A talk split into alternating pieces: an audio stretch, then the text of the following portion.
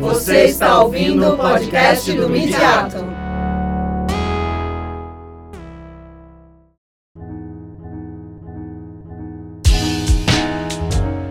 Olá, você está ouvindo as apresentações do terceiro simpósio Linguagem e Práticas Midiáticas, Crítica das Representações e Mediações, que celebrou 10 anos do nosso grupo de pesquisa.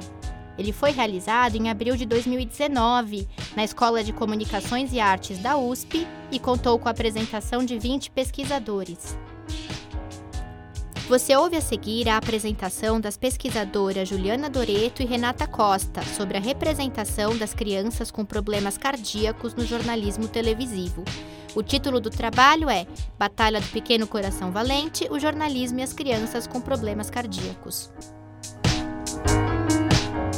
Não, porque daí eu vou contar um pouco para vocês de onde é que surgiu essa ideia do trabalho, né? Como a Rosana estava falando no, no começo, é, nós nos unimos por interesses comuns, não necessariamente da pesquisa de cada um, né? Então, uh, a Juliana pesquisa a questão da infância já há bastante tempo, e aí a gente já tinha conversado uma vez de falar um pouco sobre as crianças com cardiopatia, que é doença cardíaca, né? É, por que isso? Eu, entre outras mil e uma funções que eu desempenho, de dia, de noite, de madrugada, é, eu tenho uma ONG chamada Tempo de Brincar, que é voltada para crianças em longa internação, e a gente atua principalmente é, junto a crianças com problemas cardíacos.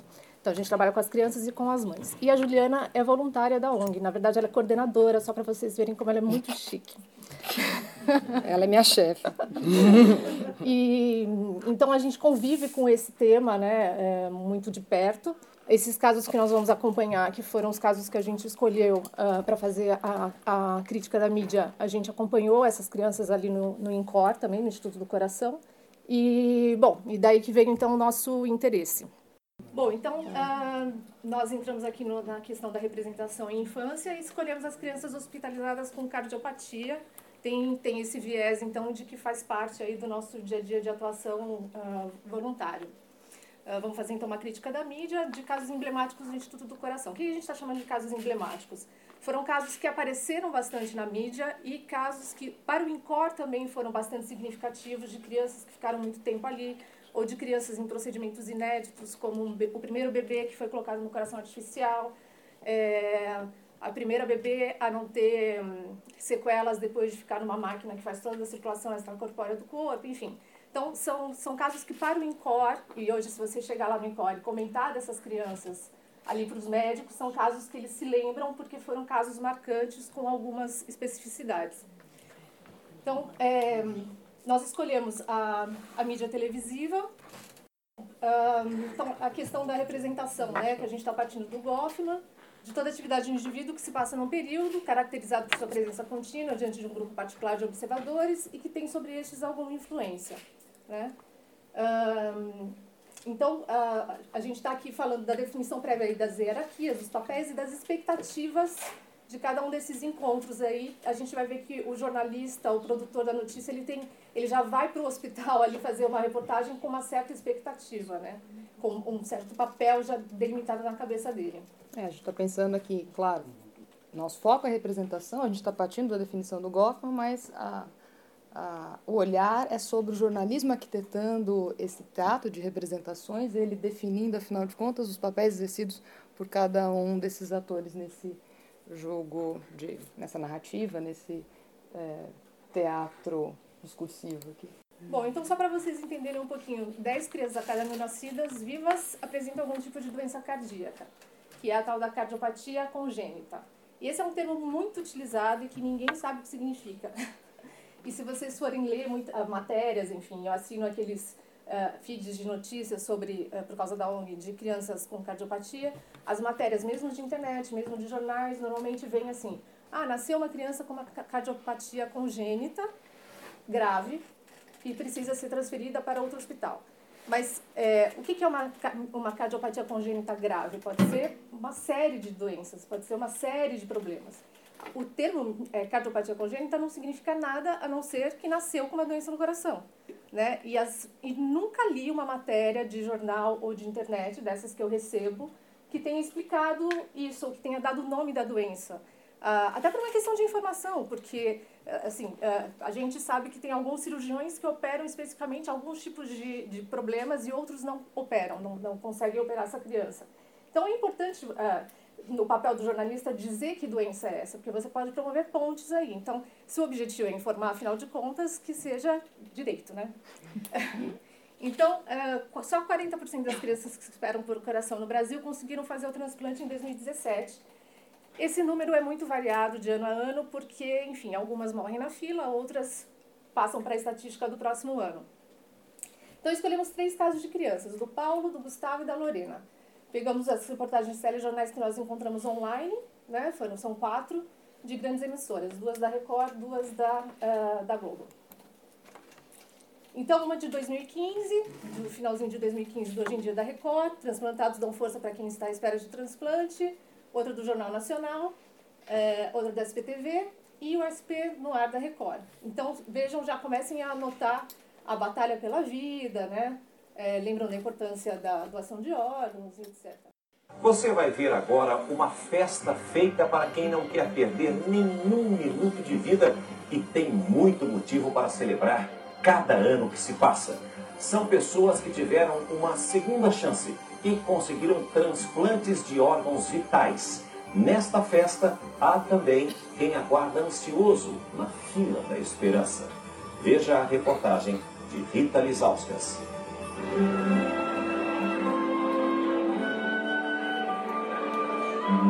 Hoje é um dia especial. Paulinho, de 9 anos, ganhou licença para sair da UTI, onde está internado desde agosto, à espera de um transplante de coração. Ele e a mãe chegaram cedo ao auditório do INCOR, o Instituto do Coração. O menino está animado, olha tudo. Parece aliviado em ter uns instantes de diversão fora da unidade de terapia intensiva. Com o fim do ano chegando, ele sabe qual é o único presente que quer ganhar neste Natal. O que você vai pedir pro Papai Noel? Hum, que ele, por ele me leva para casa. O desejo da mãe, claro, é o mesmo do filho. O Paulo Henrique possa voltar a ter uma vida saudável com todas as crianças. Esse menino de 15 anos já esteve na mesma UTI de Paulinho. Hoje está forte. Venceu uma insuficiência cardíaca ao ganhar um coração novo. Uma das médicas que cuidou dele naqueles momentos difíceis não cansa de abraçá-lo. A emoção é muito grande de vê-lo tão bem, de lembrar de tudo que ele passou. Ele está bem, um garoto bonito, maravilhoso. A mãe do menino, claro, eterniza esse reencontro fotografando. E como é que tá a tua vida hoje, Nico?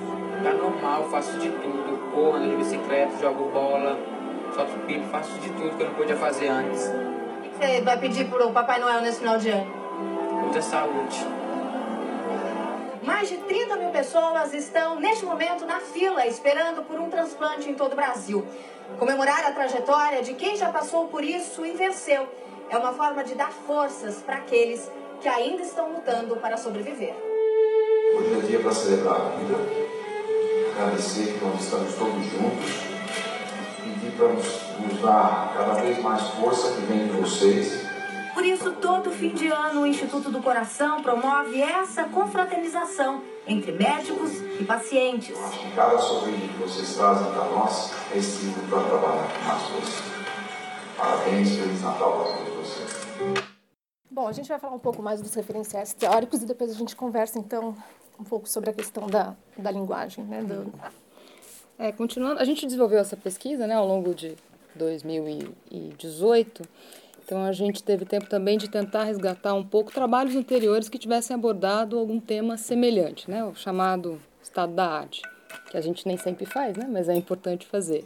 E o que a gente conseguiu achar foi um artigo dessas pesquisadoras, a Inês Vitorino, a Lígia Maropo e a Carvalho, que era uma estudante de graduação na época, isso veio do trabalho de conclusão de curso dela.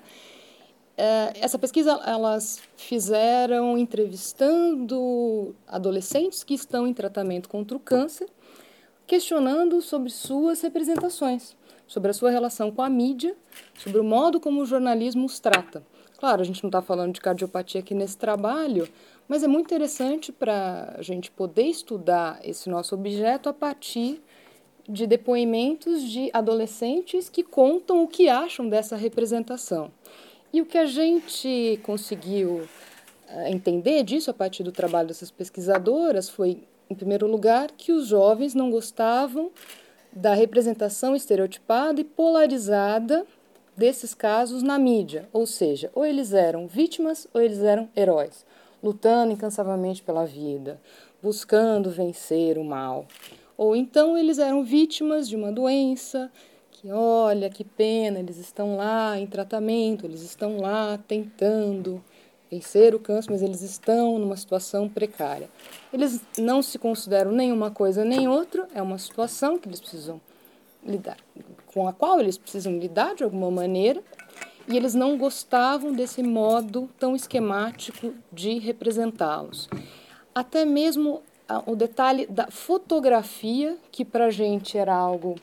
É, a gente já sabe um pouco sobre isso, porque no INCOR, quando, fizemos, quando fazemos nossas atividades, temos essa preocupação com a imagem. Uh, se caso a gente utiliza, a gente pergunta para a criança, observa se a mãe ou o pai autoriza e, e retém a autorização em papel, mas esses meninos ouvidos nesse trabalho disseram que muitas vezes eles eram fotografados e ninguém nem perguntava a eles se tudo bem aquela imagem ser capturada e divulgada. Então, o Max, por exemplo, de 20 anos, dizia assim: é, eu também acho, sim, normal, né, ser filmado por câmeras, mas esse caso tirar foto, essas coisas, eu acho que quem vai tirar, eu acho que tem que, quem vir tem que perguntar primeiro, né. É, aí as outras duas, o Lucas e o Adam, falando dessa representação estereotipada, ou você está é, tá numa batalha confusa e, e você pode não sair dela. E o Lucas não gostava desse tipo de uh, narrativa e o Adam gostava de uma narrativa um pouco mais positiva porque eu ajudava a sair uh, de às vezes de um estado um pouco mais de desânimo. E o Léo, muito interessante, dizendo que a imprensa queria às vezes deixar o livro um pouquinho mais dramático, que é bem o que a gente. E aí então o que que a gente é, buscou para nos ajudar a fazer a análise? E isso foi um, um acho que um desafio, um, um novo passo na, na, nossa trajetória como pesquisadoras parceiras do Midiato, porque a gente já publicou outras pesquisas juntos. A gente tentou, então, analisar audiovisual, que para a gente não era algo corriqueiro, a gente sempre tinha analisado mídia impressa. Uhum. Então, a gente conseguiu, através do, do Peter Brooks, estudando melodrama, indícios para nos ajudar nessa análise. Porque, como vocês perceberam, o vídeo tem vários elementos do melodrama no sentido senso comum, inclusive, mas o Brooks consegue nos dar indícios mais uh, técnicos, mais uh, uma, uma, teoria bastante desenvolvida para poder analisar. O Brooks diz que o melodrama tem uh, uma voz narrativa que não só narra o fato, mas aplica pressão ao gesto, ou seja, tem um forte é, tom emocional. É aquele tomzinho a mais da música, né? Aquela, aquela vozinha um pouquinho mais baixa do repórter, né? É, é, é, são detalhes que né, fica bem claro no, no, vídeo, mas ele ajuda a gente a arquitetar de uma maneira uh, um pouco mais clara na nossa análise. Ele fala em esquematização, e os nossos adolescentes já nos ajudaram, em estados extremos de ser, ou é vítima ou é vilão, em uma polarização do bem e do mal, que nos casos analisados está concretizada em vida ou morte, numa busca de provar um universo moral, há um bem a ser atingido que se estabelece no combate à doença e na vitória sobre ela. Uma citação do Brooks nos ajuda ainda mais a entender isso quando ele diz que o ritual do melodrama envolve o confronto de antagonistas claramente identificados e a expulsão de um deles. Não pode oferecer reconciliação final pois não há mais um valor transcendente claro a ser reconciliado.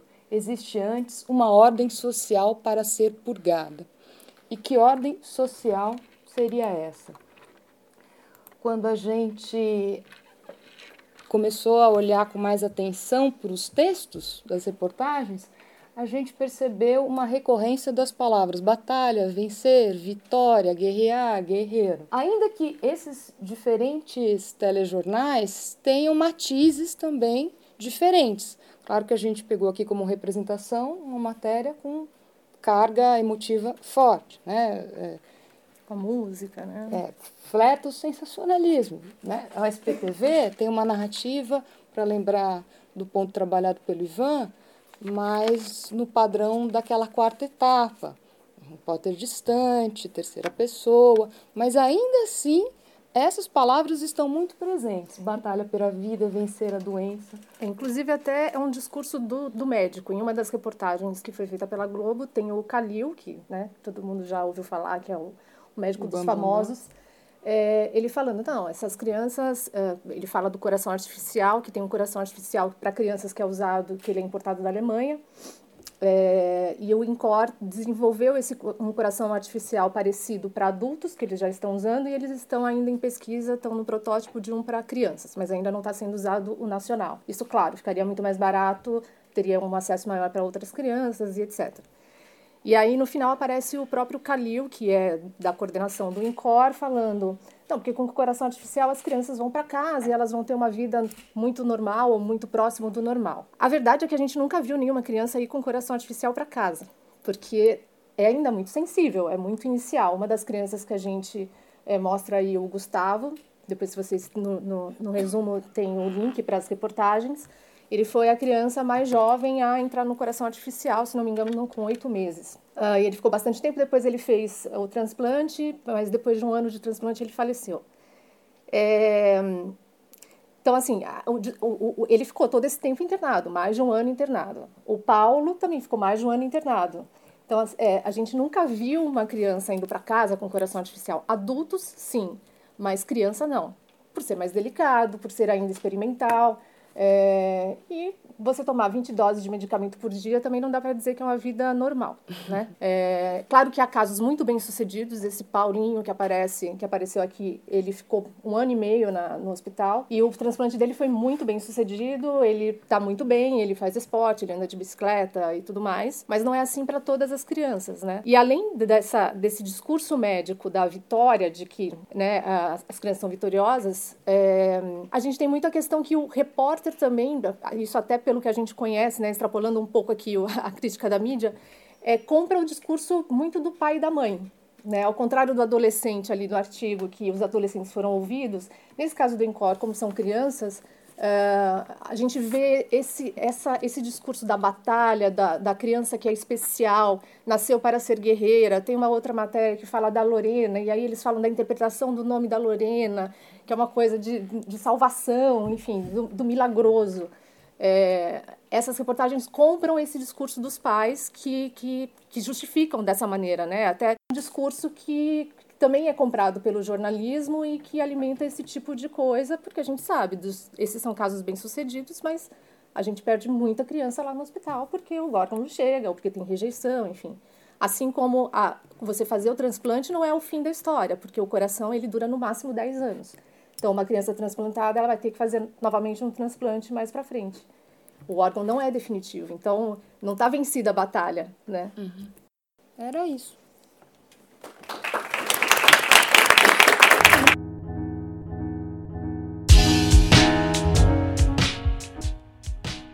Obrigada por nos acompanhar até aqui. Todas as apresentações estão em nosso site. Confere lá usp.br/midiato. Até a próxima.